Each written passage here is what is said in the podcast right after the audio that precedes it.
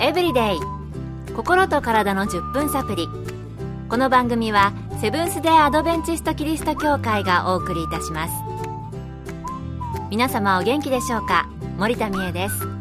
今日もあなたやあなたの大切な人の心と体の健康に役立つ情報を短い10分間にぎゅっと詰め込んでお届けします。なおこの番組は健康情報番組で医師のアドバイスや治療に変わるものではなくすでに投薬を受けている方病院に通われている方はかかりつけの医師の指導のもとこの番組の情報も参考になさってください。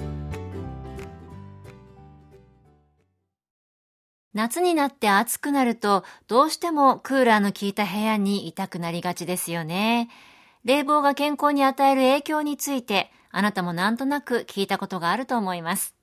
ただ実際にどのような影響があるのかと聞かれたら説明できないのは私だけでしょうか。そこで今日のトピックは冷房病です。今回はアメリカカリフォルニア州で予防医学専門総合家庭医として働いておられるデビット福田先生のお話をお送りします。冷房病とは冷房による体の冷えすぎや冷房の効いた屋内と屋外の著しい温度差によって自律神経のバランスが崩れた状態を言います。正式な病名ではありません。自律神経の変調の結果体の冷え頭痛だるさ肩こり腰痛便秘下痢不眠食欲不振あらゆる肌のトラブルなどの症状を引き起こします。また慢性疾患の痛みが増すとも言われています。重症になると風邪をひきやすくなったり月経不順や月経痛の原因にもなります。なんとなくそうかなって思っていましたが、やっぱり冷房病は正式な病名じゃないんですね。それではどのようなことが原因になるのでしょうか？私たちの体は夏の暑い時には体の熱を外に逃がし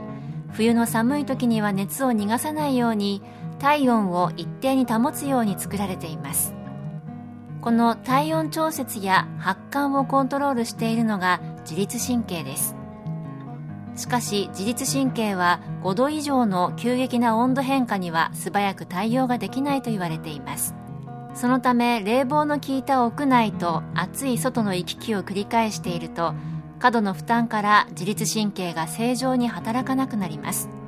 その結果冷房病と呼ばれる各種の症状を引き起こします5度以上の急激な温度の変化を繰り返すと自律神経が正常に働かなくなるんですね。会社ではオフィスごとに室温が違うところもありますし、買い物に行っても店を出入りするだけでかなりの温度差がありますよね。夏の暑い時に冷房は涼しくて気持ちいいんですけれども、自律神経に負担をかける可能性もあるということです。健康エブリデイ心と体の10分サプリこの番組はセブンス・デ・アドベンチスト・キリスト教会がお送りしています今日は正式な病名ではありませんが、冷房病について、アメリカカリフォルニア州で予防医学専門、総合家庭医として働かれているデビット福田先生のお話をお送りしています。それでは、冷房病の治療、どのようなことができるのでしょうか？冷房病は症状がひどくなると慢性化します。また症状が夏バテや冷え症と似ているのでそれが冷房による自律神経失調症なのかを判断することが大切です。そのため冷房病になったと思ったら医師の診察を受けることをお勧めします。冷房病かどうかの判断これは自分では分かりにくいんですね。もし冷房病のような症状がある場合は専門家に見てもらった方が良さそうです。それでは予防のためにはどんなことをしたらいいのでしょうか？1できれば室内と室外の温度差を5度以内としクーラーの設定温度は25度から28度にしましょう。2自分で温度調節をすることができないオフィスや公共の場では冷えから体を守るために上着スカーフ膝掛け靴下腹巻きを使いましょう。また体を締め付ける洋服や下着も血行を妨げるので冷えを助長します。3シャワーではなくぬるめのお風呂に入りふくらはぎなどをマッサージして全身の血行を促しましょう。入浴にはリラックス効果もあるのでストレス緩和にも有効です。4規則正しい生活をして自律神経に負担をかけないようにしましょう。また冷たい飲み物食べ物の取りすぎに注意し体を温める食べ物を意識的に摂るようにしましょう。5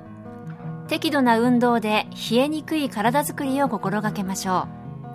う。筋肉を増やし血行を促す効果があります。またオフィスでも可能ならば1時間に1度くらいは席を立ち少し歩いたり軽い運動をして足先の血液の流れを促しましょ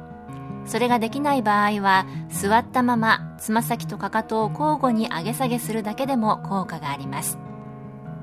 6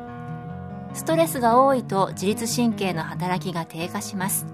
ストレスをためない生活を工夫しましょう。以上のことが予防策として考えられますが冷房が悪いわけではありません。冷房のおかげで高齢者や赤ちゃんが暑い夏を快適に乗り切れるのですただ賢く使うことが大事です確かにそうですね。予防もしつつ、賢く冷房を使って元気に夏を過ごしたいですよね。福田先生のお話に冷房病の判断は難しいということありましたけれども、実は私、暑い時期に頭痛とかひどいだるさと月経不順、そして吐き気が出てきたので、ちょっと冷房のせいかななんて言ってお医者さんに言ったんですけれども、見てもらったら妊娠だったということがありました。まあそんなことあまりないかもしれませんが、調子が悪くなったらお医者さんに診察していただくこともお勧めいたします。今日の健康エブリデイいかがでしたか？ここで群馬県の安中キリスト教会があなたに送る健康セミナーのお知らせです長寿で元気な人のライフスタイルをご紹介する世界の100歳人から学ぶ元気で長生き健康セミナーの4回シリーズ。今回は運動編です。7月14日土曜日午後2時から群馬県のセブンス・デ・アドベンチスト安中キリスト教会で開催します。講師は看護師の山室敦さんと理学療法博士の山室ケイティさん。入場は無料です。詳しくは安中協会健康セミナー。安中協会健康セミナーで検索。また安中以外でも各地の協会で健康セミナーが開催されます。どうぞ番組ブログをご覧ください。健康エブリデイ。心と体の10分サプリ。この番組はセブンス・デ・アドベンチスト・キリスト教会がお送りいたしました。それではまた。皆さん Have a nice day!